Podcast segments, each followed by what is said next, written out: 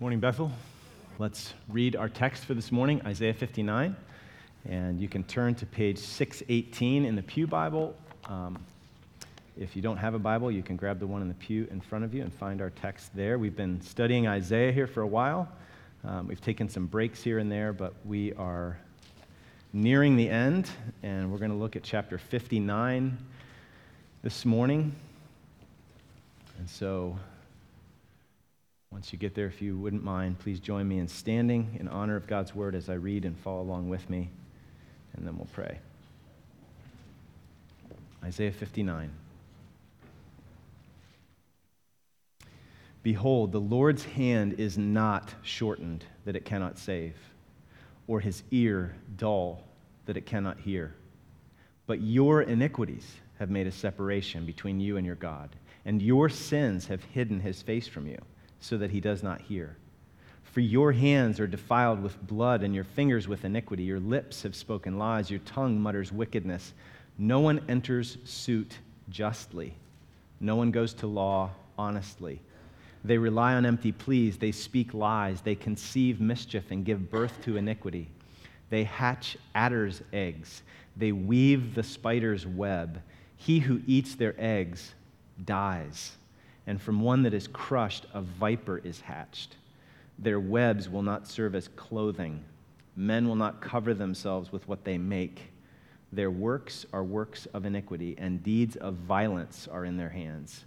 Their feet run to evil, and they are swift to shed innocent blood. Their thoughts are thoughts of iniquity. Des- desolation and destruction are in their highways. The way of peace they do not know, and there is no justice in their paths. They have made their roads crooked. No one who treads on them knows peace. Therefore, justice is far from us, and righteousness does not overtake us. We hope for light, and behold, darkness, and for brightness, but we walk in gloom. We grope for the wall like the blind. We grope like those who have no eyes. We stumble at noon as in the twilight. Among those in full vigor, we are like dead men we all growl like bears. We moan and moan like doves. We hope for justice, but there is none, for salvation, but it is far from us. For our transgressions are multiplied before you, and our sins testify against us. For our transgressions are with us, and we know our iniquities, transgressing and denying the Lord, and turning back from following our God, speaking oppression and revolt, conceiving and uttering from the heart lying words. Justice is turned back, and righteousness stands far away. For truth has stumbled in the public squares, and uprightness cannot enter. Truth is lacking, and he who departs from evil makes himself a prey. The Lord saw it, and it displeased him that there was no justice. He saw that there was no man, and wondered that there was no one to intercede. Then his own arm brought him salvation and his righteousness upheld him. He put on righteousness as a breastplate and a helmet of salvation on his head. He put on garments of vengeance for clothing and wrapped himself in zeal as a cloak. According to their deeds, so will he repay wrath to his adversaries, repayment to his enemies. To the coastlands he will render repayment. So they shall fear the name of the Lord from the west, and his glory from the rising of the sun for he will come like a rushing stream, which the wind of the Lord drives. And a Redeemer will come to Zion, to those in Jacob who turn from transgression, declares the Lord. And as for me, this is my covenant with them, says the Lord, my spirit that is upon you, and my words that I have put in your mouth shall not depart out of your mouth, or out of the mouth of your offspring, or out of the mouth of your children's offspring, says the Lord, from this time forth and forevermore. This is God's word. You may be seated. All right, so I'm actually, oftentimes with the Isaiah study, I've given a little bit of context because we're diving in here if you're visiting or new or whatever. Um, you know, give a little bit of context because it's hard to parachute in into such a big book so late in the game. Um, but I think this, this chapter will um, stand on its own, and we're not going to take any time really to, to focus on context. I want you to just think with me here as we get started. If, if you've been around Bethel for a while or even for a little while, long while, little while, I wonder if you've noticed that uh, we preach the gospel here every week. And I don't just mean from here, it happens in all kinds of different ways, from the youngest ages to the oldest ages. And I guess I'm wondering if any of you ever check out when you start hearing the gospel again.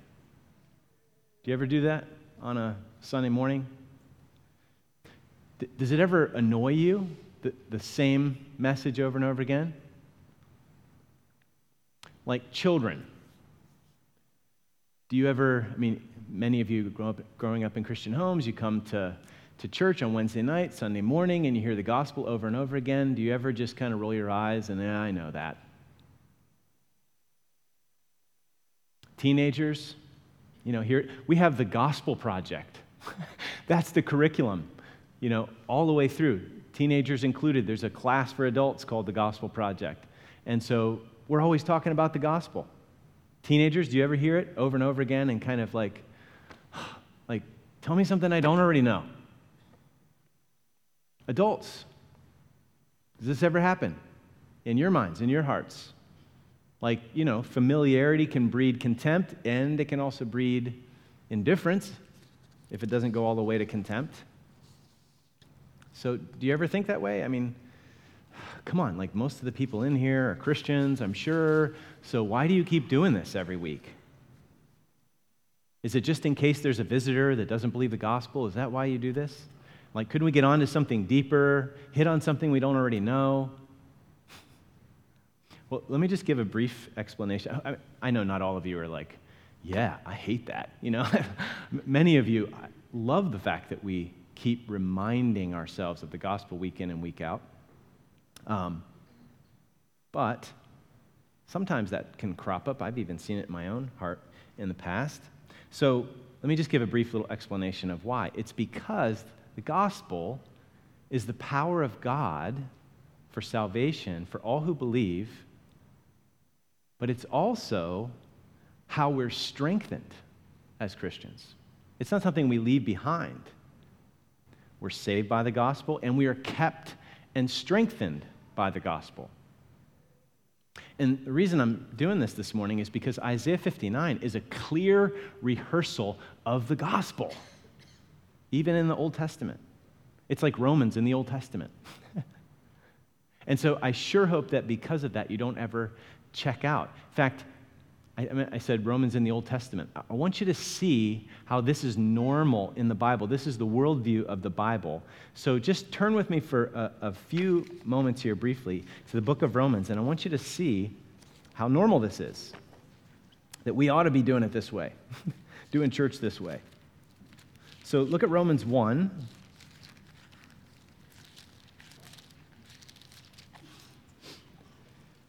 right off the bat 1 1. Paul, servant of Christ Jesus, called to be an apostle, set apart for the gospel of God, which he promised beforehand through his prophets in the Holy Scriptures concerning his son. So the gospel is all about Jesus. Look at verse 7. To all those in Rome who are loved by God and called to be saints. He's writing to the Christians in Rome. They're already saved. Grace to you, peace from our God from God our Father and the Lord Jesus Christ. And then verse 8 First, I thank my God through Jesus Christ for all of you because your faith is proclaimed in all the world. Exemplary, exemplary believers, they, they believe the gospel. So, verse 9 For God is my witness, whom I serve with my spirit in the gospel of his Son, that without ceasing I mention you always in my prayers, asking, he really wants to get to Rome to preach to them. Look at verse 11 For I long to see you that I may impart to you some spiritual gift to strengthen you. How's he going to do that? Look at verse 13 in the middle. I've often intended to come to you in order that I may reap some harvest among you. Verse 15, I am eager to preach the gospel to you. To you, Christians in Rome, and non Christians too, but he wants to preach the gospel to the Christians in Rome. And he's not ashamed of that gospel because it's the power of God for salvation to everyone who believes. So he wants people to be saved, but also to be strengthened by the gospel. Look at how the book ends. Flip to Romans 16.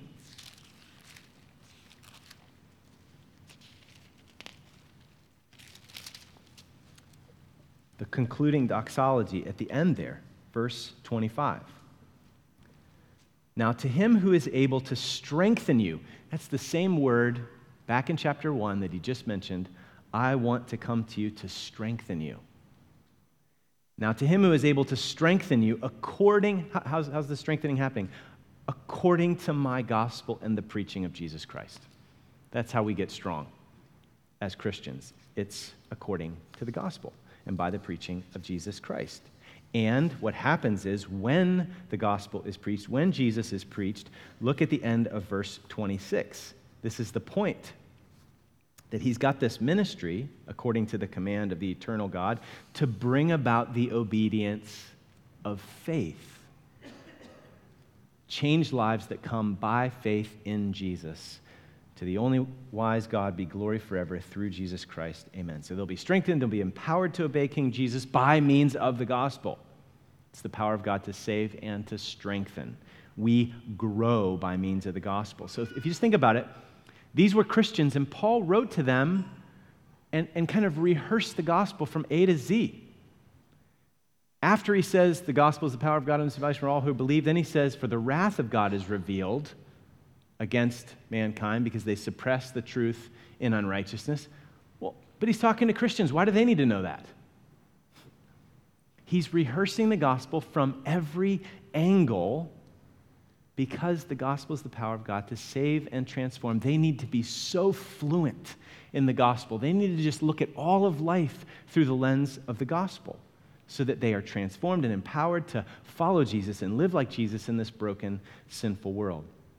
So that's what this world most desperately needs, but it's what we all most desperately need. So if you just think about it, I mean, I would encourage you to look through the book of Romans and see how many applications are tied explicitly to the gospel. So, right after that powerful nutshell in 321 to 26, the very next verse is then, then what becomes of our boasting? so, how, how often do we need to, to worry about pride?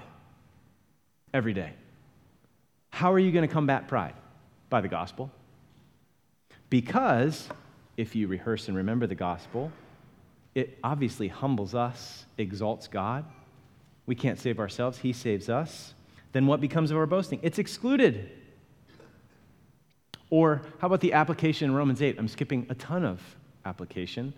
What shall we say then to these things?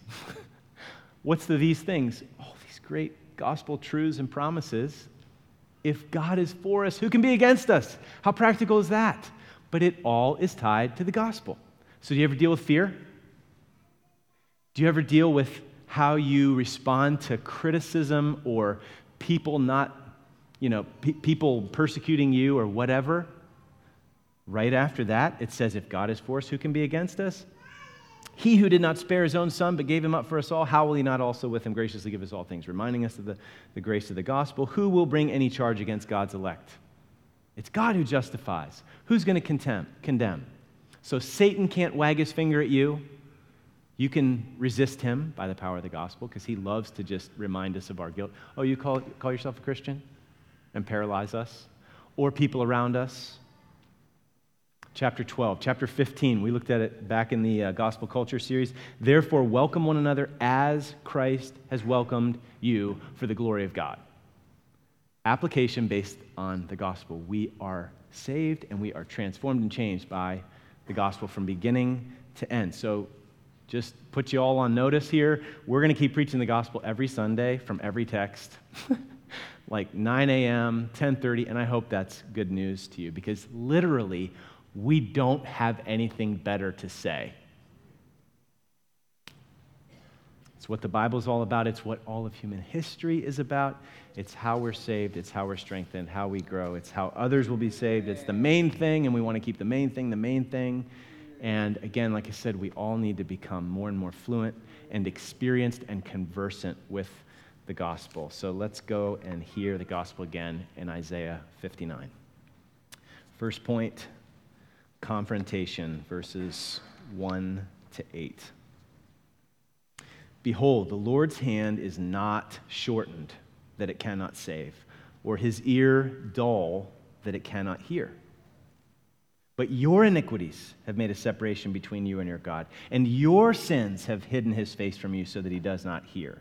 And then he goes on to unpack what that, those iniquities, those sins look like. And it's ugly, personal, and social. This society is a mess. So, what's wrong with the world? Why isn't everything good, good, good? Very good, like it was in the beginning. Why don't we live happily ever after in this life? Why don't we experience the blessing of God like we'd like? Why is it that God can seem distant or silent? What's the problem? What's his problem? Like, why doesn't, what have you done for me lately, God? We can sometimes have that attitude. Well, the whole point of this text is God's not the problem. Do you see verse 1 there? It, it's not his issue. It's not that his hand's too short. It's not that his ears are dull. Oh, I can't hear you. We are the problem. Look at verse 2. But your iniquities, your sins, that's what's made the separation. That's why his face is hidden from you. Because he's holy and he can't look on sin. So we're the problem. And verse 2 is unpacked in verses 3 to 8. Our sin separates us from God. God is not the one who created the rift. So there's this well known story of um, the Times in London, you know, decades ago. They sent out this inquiry to famous authors. You heard this one? Asking the question, What's wrong with the world today? I don't know, maybe this was back in 1950 or so, something like that, 40s, 50s. And apparently, G.K. Chesterton responds, responded simply, Dear Sir, I am. Yours truly, G.K. Chesterton. What's wrong with this world? I am. But you know what? That's not so easy for us. Listen to uh, Barry Webb, an Old Testament scholar. He says, Repentance does not come easily to any of us. And it is the hardest of all for people who have become accustomed to using religion as a cover for their sin. When their prayers go unanswered, they find it easier to blame God than to take a long, hard look at themselves. So Isaiah 59 is in the Bible for us to take a long, hard look at ourselves. In fact, it's also why Isaiah 6 is in the book, and it's a key to the book. If you're familiar, Isaiah, he was the prophet. You know, he's supposed to have the, the kind of clean lips to proclaim God's message to the people, but then Isaiah has a, an encounter with God, the holy God, the king of the universe. And he, in the face of that holiness, says, Woe is me, I'm undone. I'm a man of unclean lips, and I live among a people of unclean lips. He, he sees who he really is. He comes to terms with who he is. And so the pattern that is established there at the beginning is what needs to happen for the whole nation and ultimately for the whole world. We need to encounter the true God we need to see who He is in all of His holiness and glory. And in light of that, we need to be honest with ourselves and come to terms with who we are. Woe is me. And then atonement comes to Isaiah. And then he's commissioned to be God's instrument. So the question is is your sin real to you? Because if it's not, then you're going to go through life thinking that your greatest problems are outside of you people, circumstances, and usually that leads us to be self righteous and critical, always disappointed in people, even ultimately, whether we say it this explicitly or not, disappointed in God for not giving us more of what we deserve, not coming through for us more. What a raw deal I've gotten. I deserve better. But the Bible is unapologetic about confronting us and being honest with us so that we can be honest with ourselves. We really are as bad as the Bible says we are. So, Paul actually picks up on this language from this section and applies it to the whole human race. It's not just something that happened back in history in the ancient Near East, it applies to the whole human race in Romans 3. So, let's just look at a few phrases here in verses 4 to 6 of Isaiah 59 Um, we can't unpack all of these you know, images. There's a lot of poetry here, that, lots of images that we could unpack. But just let's just ponder a few phrases and, and feel the weight of this description of sin, feel the weight of our sin. Verse 4 No one enters suit lawsuits justly, no one goes to law honestly. They rely on empty pleas, they speak lies, they conceive mischief and give birth to iniquity, they hatch adder's eggs. So, eggs are supposed to you know, have all this promise of new life, or they can feed you. But if an adder's egg is hatched, you crack that sucker open and you're in trouble. Okay? So this is not a good thing. Dangerous potential here. They weave the spider's web. He who eats their eggs dies. And from one that is crushed, a viper is hatched. Their webs will not serve as clothing. Men will not cover themselves with what they make. So you see the focus on lying and weaving webs, and probably doesn't take too much thought to see that those themes are related, right? Why do we lie?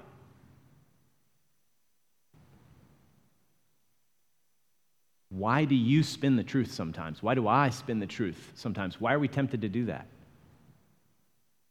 I mean, we're being confronted here. Like, are, are we going to be honest with ourselves? Why do we exaggerate? Why do we downplay? Why do we blame shift? Why do we rationalize? Why do we justify? Not to mention gossip and slander. What are we doing when we lie? We're taking matters into our own hands for our own selfish good, for our self protection, for our self promotion. Right? Like the line from the famous poem by Sir Walter Scott Oh, what a tangled web we weave when first we practice to deceive. So, if you weren't here last week, I'm, I'm sorry, I need to reference last week. Hopefully, this will make sense if you weren't here. But God created this world to be like this wonderfully woven fabric of relationships for the sake of universal human flourishing. In the beginning, everything was good, good, very good universal flourishing, wholeness, delight.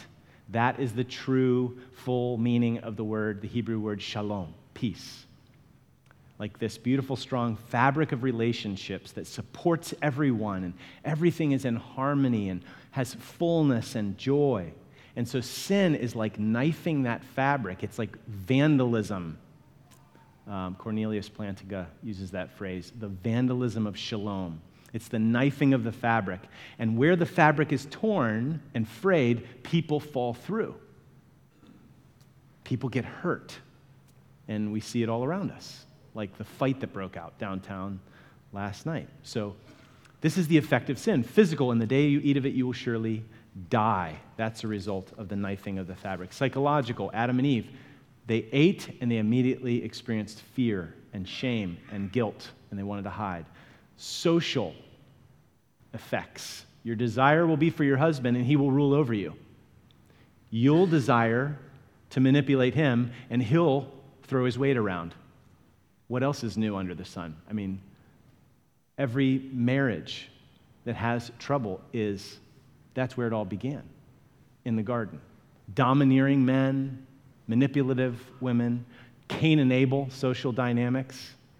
We knifed the fabric at the fall, and we've been tearing and fraying at the fabric ever since.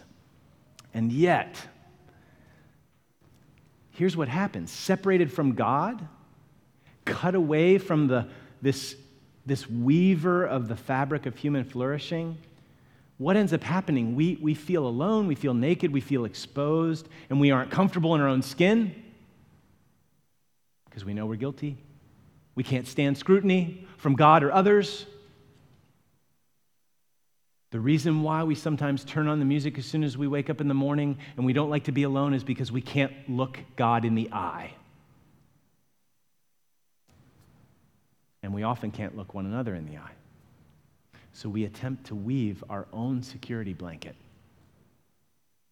We're after flourishing, we're after peace and safety.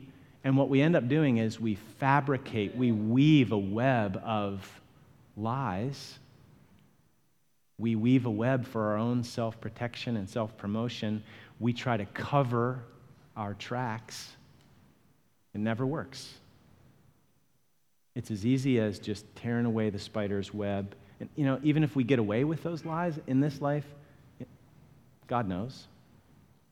And so the gospel is, we talked about this last week, but it's here again. Only Jesus can reweave the fabric of our lives and our relationships and world. He plunges himself like, like this needle with this infinitely valuable thread, and he reweaves our brokenness plowing the resources of heaven into our spiritual poverty and brokenness. By His grace, we are healed. Our broken lives begin to become whole again. He bore our sin to carry away the serrated edge of sin away from us. He suffered to heal the sufferers. He became poor to enrich us. He died naked, cursed on a tree, in order to bear away our guilt and shame. So, all those fig leaves of our own making, our religious duties, even. We can use those as cover. Our attempts at self justification, self righteousness, they're like the emperor's new clothes. You guys know that story? So, Isaiah in chapter 59 is like the little child at the end of that story that cries out, But he hasn't got any clothes. So, when the mirror of the word is held up and you and I, we see ourselves for who we are, how do we respond? Let John answer that, how we ought to respond. If we say we have fellowship with him while we walk in darkness, hiding, we lie and do not practice the truth. But if we walk in the light as he is in the light, we have fellowship with one another, reweaving of the fabric of shalom, and the blood of Jesus, his son, cleanses us, covers us, and cleanses us from all sin. If we say we have no sin, we deceive ourselves, and the truth is not in us. If we confess our sins in the light, wide open, honest with God and ourselves, he's faithful and just to forgive us our sins and to cleanse us from all unrighteousness. So we have so have we, let me turn around and ask a question. Have we, will we continue to walk in the light? I mean, that can be painful, exposing, but it's the only place where true freedom and covering the blood of Jesus and shalom, peace with God and others can be found. So, when this happens, when you begin to get real with God, honest with God, the pronouns shift. Did you notice the pronoun shifting in Isaiah 59? In verses 4 to 8, it was they. They, they, they, they, they. In verses 9 to 13, it shifts to we and our because people are getting real. They're starting to be honest with their sin. Look at the confession in verses 9 to 13. Therefore, justice is far from us, and righteousness does not overtake us. We hope for light and behold darkness for brightness, and we walk in gloom. We grope for the wall like the blind. We grope like those who have no eyes. We stumble at noon. We're like dead men. We're, we growl like bears, moan and moan. We hope for justice. There is none for salvation, but it's far from us. Why? We're owning it here. For our transgressions are multiplied before you, and our sins testify against us.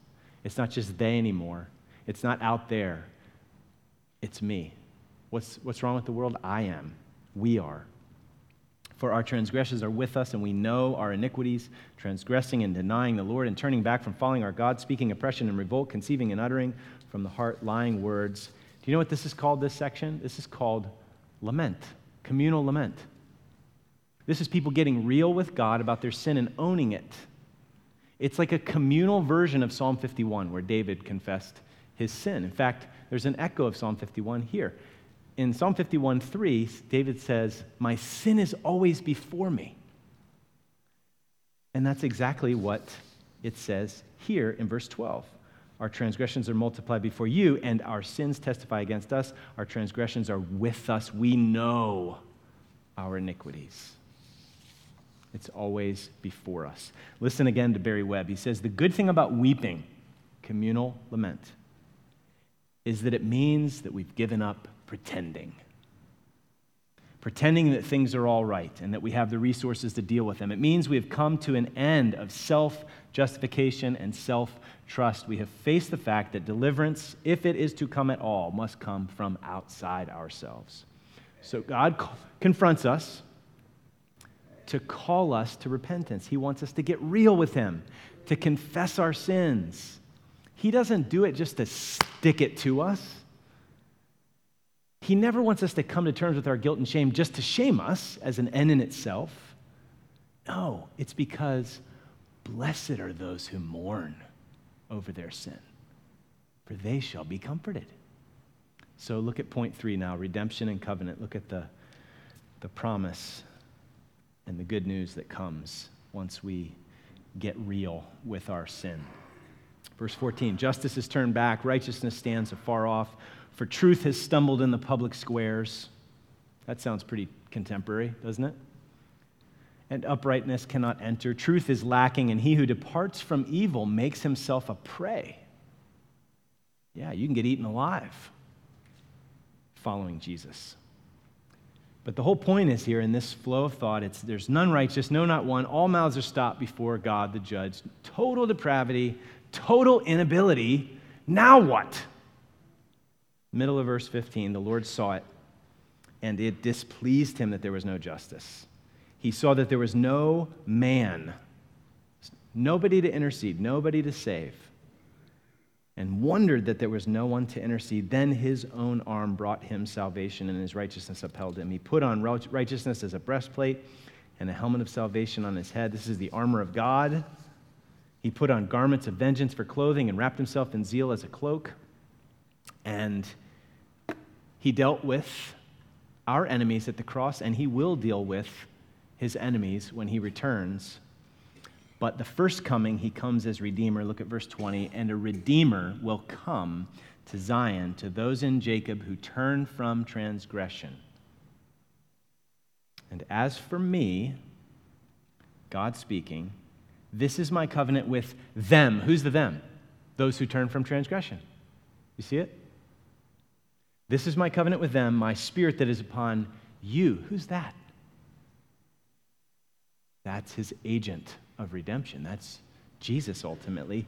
The Spirit is on the Son, the suffering servant. My words that I put in your mouth shall not depart out of, out of your mouth, out of the mouth of your offspring, or out of the mouth of your children's offspring, says the Lord, from this time forth and forevermore. This Redeemer will come and he will establish this covenant with us. So, big picture again God is not the problem. Verse 1. We're the problem. Verses 2 to 8.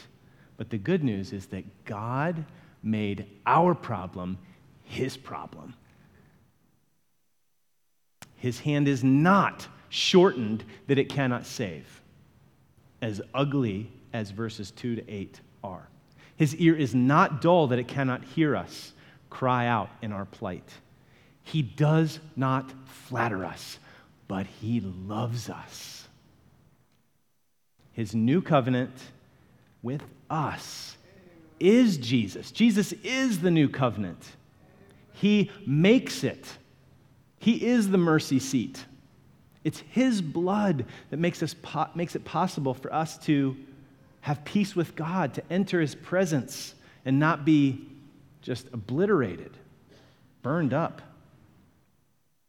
So that's why the Father sent the Son. That's why Jesus willingly came to, to redeem us, to cover us with His blood. We sung of it. Those songs are so appropriate this morning to give us real peace with God, make us peacemakers with others instead of spin doctors. He makes us gospel weavers to bring that peace, that freeing grace, the light of the gospel to others. So, all those fig leaves, the tangled webs that we weave, he tears them off and he leaves us naked and exposed but he does that so he can cover us with robes of righteousness. So the gospel is out of the web and into the robe. It's a good summary of the gospel here in Isaiah 59. So, speaking of summaries, I want to just close with an illustration from C.S. Lewis, The Voyage of the Dawn Treader. Okay? And then we're going to prepare to participate in the Lord's table. So, we have sung about the gospel. We have heard the gospel. We are going to feed on the gospel, this tangible demonstration of the body and blood broken and spilled for us. But before we do, this closing summary here. So, Voyage of the Dawn Treader, our, my, our copy of Chronicles of Narnia has fallen apart. Um, wonderful series of, of books by C.S. Lewis. So, in The Voyage of the Dawn Treader, there's, there's this boy named Eustace, okay? And he is a terrible boy. I mean, talk about character development. You just want to punch him in the mouth, okay? He is incorrigible. He thinks everyone else is the problem. He's selfish and self righteous, and he's a complainer and he's annoying. And he ends up on this wild journey with some others, and he hates being there. And they stop off on what seems like a deserted island. And in order to avoid the work of setting up camp, he wanders off and he ends up getting lost. And he finds a dying dragon that's guarding this incredible treasure outside of this cave. The treasure's in the cave, but the dragon's dying outside the cave. And he gets, um, the dragon ends up dying. And so he's like, Oh, I'm filthy rich, you know? And he puts on this golden band on his arm among the treasure, and he falls asleep on the treasure, and he, he wakes up and eventually realizes that he has turned into a dragon. And that that golden band, the size of a boy's arm, is now cutting into his huge dragon leg. And it hurts. He's miserable. And through the course of time, he comes to terms with how miserable of a boy he is. He finally sees himself for who he is. He's beastly. And then Aslan visits him, Christ figure, the lion, Christ figure in the Chronicles of Narnia. And Aslan leads Eustace, dragon Eustace, to this beautiful garden where there's this deep well in the middle. And Eustace looks longingly at this water and he knows it can soothe his aching legs. So here's the section I want to read. But the lion told me I must undress first. I was just going to say that I couldn't undress because I hadn't any clothes on when I suddenly thought that dragons are snaky sort of things and snakes can cast their, can cast their skins. Oh, of course, thought I. That's what the lion means. So I started scratching myself, and my scales be- began coming off all over the place.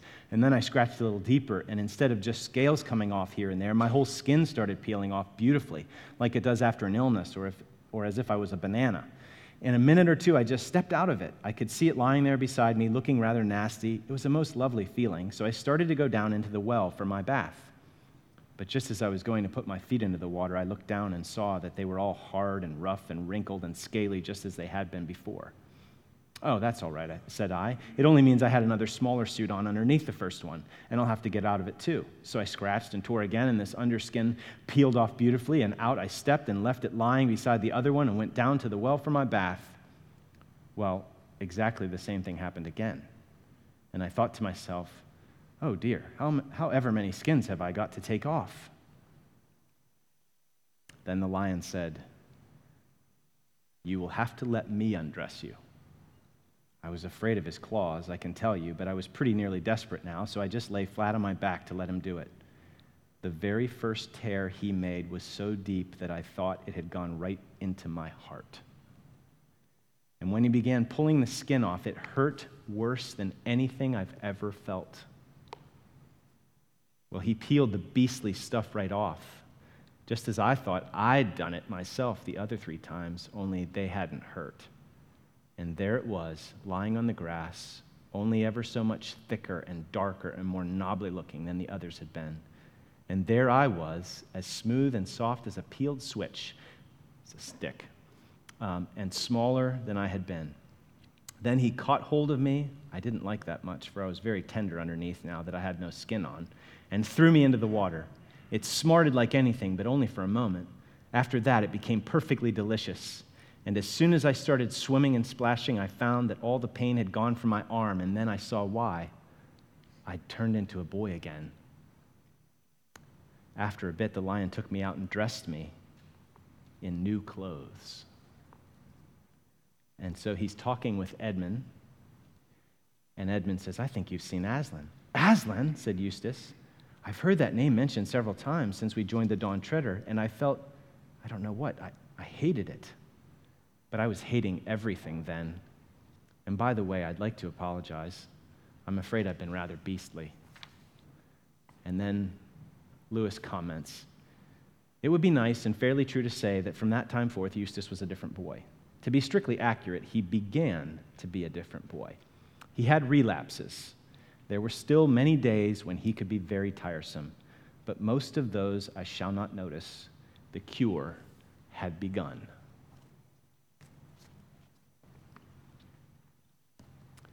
So we're saved by the gospel. Only Jesus can make us new. And we are being made new only by the power of the gospel. And one day, all things will be made new. So the gospel is everything. Let's never get over it. Let's never assume it. Let's never move beyond it. Let's keep studying it and believing it and sharing it and preaching it until all things are made new. Let's pray. Oh God, what, what good news this is. What amazing grace this is.